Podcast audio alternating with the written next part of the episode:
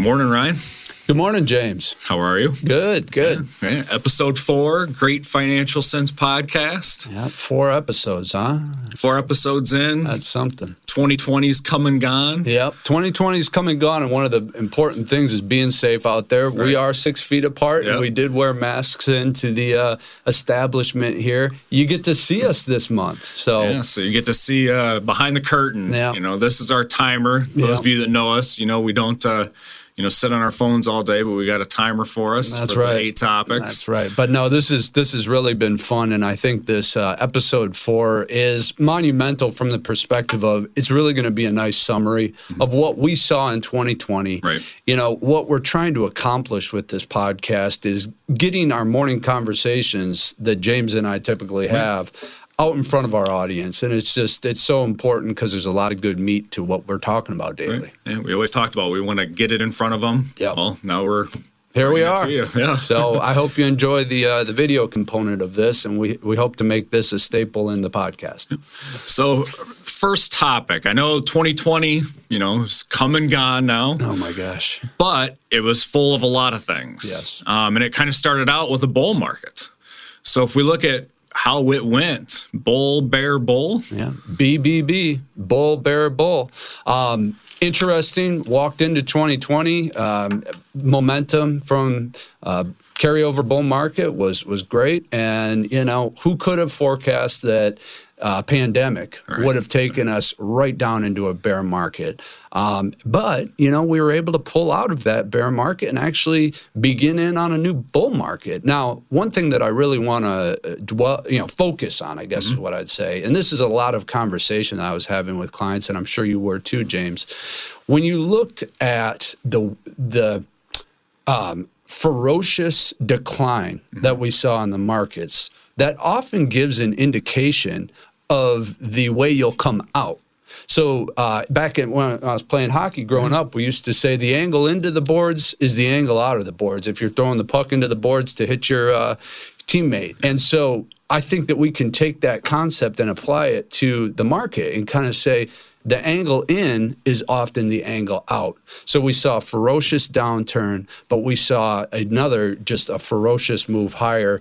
And really, we were back to, to even in a matter of months Yeah. when it comes to the market. Both of us have been doing this for basically 20 years. Neither of us have had a pandemic. No. So, you know, we're glad you stuck Many pandemics along the way. Uh, I mean, it's just been uh, really a, quite a year, though. So to kind of carry on with that bull versus bull bear bull, you know, if we look at the economy and the stock market in 2020, Yep. you know, Yeah. what, what do we think about that? big difference. Right. I you know, and I hate to laugh because it's it's the reality of economic struggles on Main Street. I mean, these are our brothers and sisters struggling. You know, whether it's unemployment, um, are you going to make rent? And then you've got the stock market hitting all time highs. You know, millionaires becoming billionaires, and and it's kind of like this disparity. But you know, there is a difference Right. between Main Street and Wall Street, and quite frankly, bull markets are typically born out of recessionary environments. Um, and it's just, you know, when you look at the stock market, it's called a discounting mechanism. It's trying to price in a future environment into today's do- into today's you know um, economic environment. So what you're looking at is, depending on what study you want to kind of uh, dive into, the market's trying to look out six months Right. and and price what six months environment would be into today. Right. So that's where you get that deviation. And in times of extreme pressure, it might look very polarized. Right. But again, the market's just forward looking. And I'll tell you, it's hard to take the market down. Yeah. It really is. And I think 2020 showed us that. Well, I think that it's hard to take it down when the Federal Reserve and Congress Yeah. go big like they did. Yeah, yeah, yeah. I think that uh, we could call this um, the Fed and Congress pulled out a bazooka in 2020. and you know, I'll, hey, I've spent a lot of time in textbooks uh, over Yeah. the years and just studying, studying, studying. And one of the things that I think uh, history would tell you about stimulative measures, whether it's uh, monetary policy, the Fed setting interest rates, um, you know, money supply, or fiscal stimulative measures that are going to be like government spending and taxes, and things like that.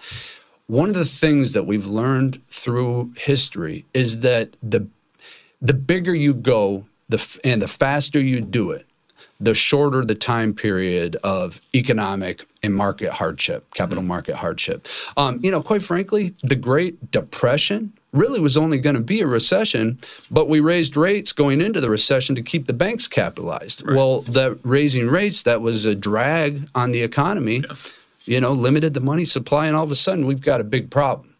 Thi- so luckily we've learned from lessons of the past, and this time I think we got it pretty good.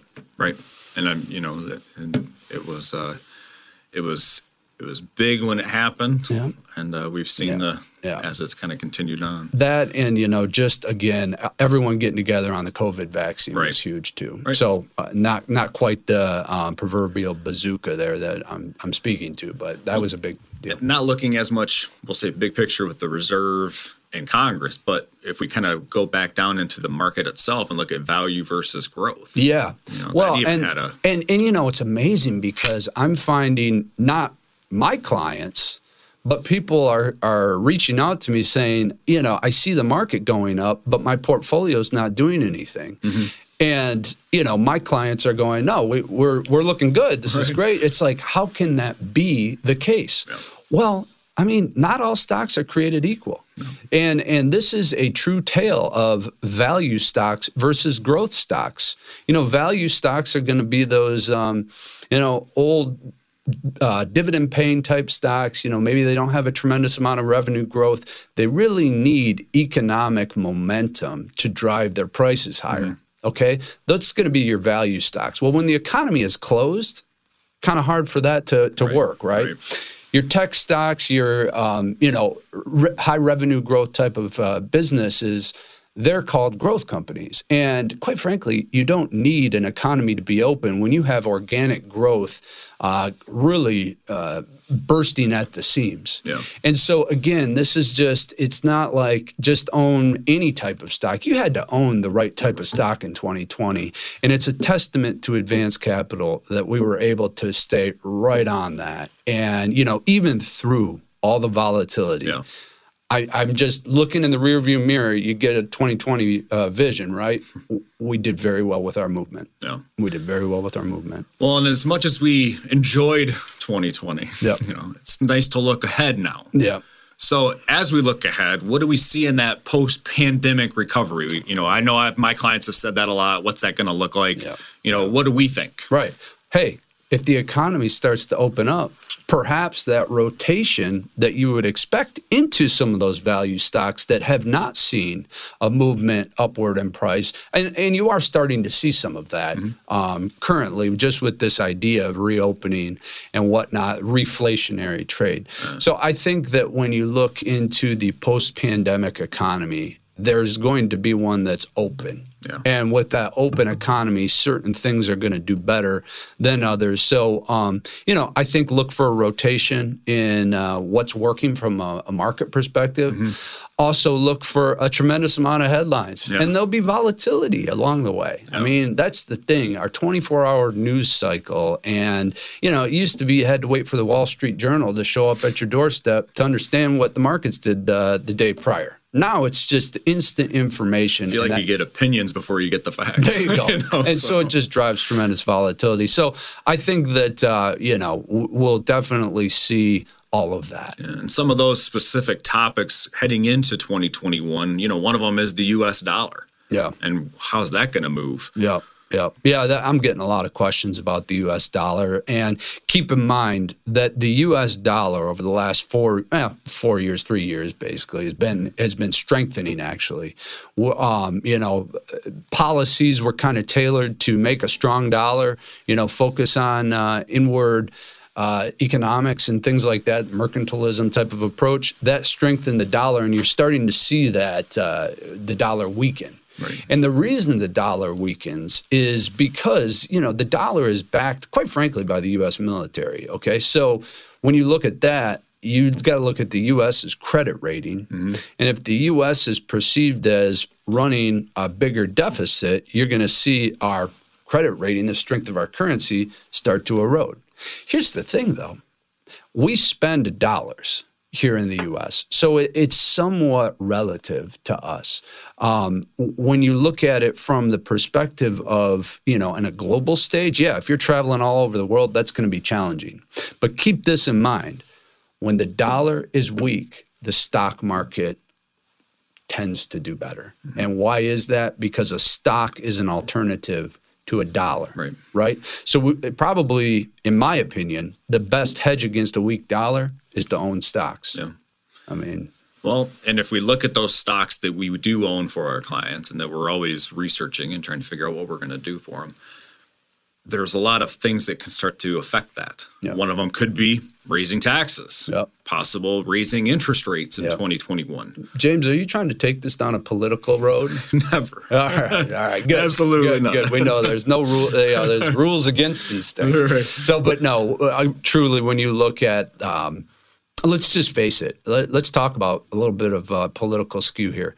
If you look at the incoming administration's agenda um, there there probably are some higher taxes that we mm-hmm. have to deal with, uh, you know, into the future. But I think, and I have faith that uh, taxes won't necessarily be raised until we have a, a bit of uh, a hold on the economic recovery, and also I believe that you know, remember what I said, fiscal stimulative and contractionary measures are going to be government spending and taxes.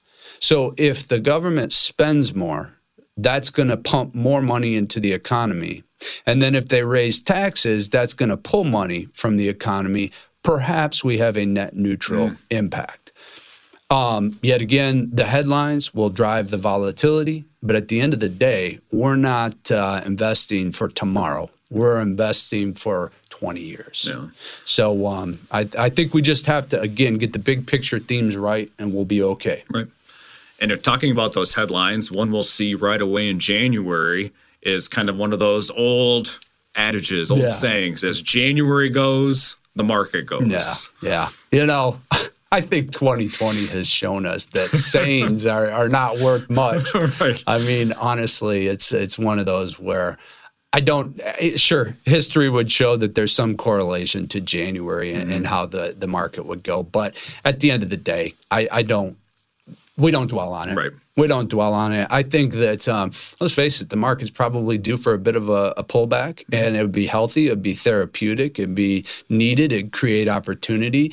And when you look at the big picture, now I'll do. I'll give you a Warren Buffett quote. Mm-hmm. Interest rates work like gravity to the stock market.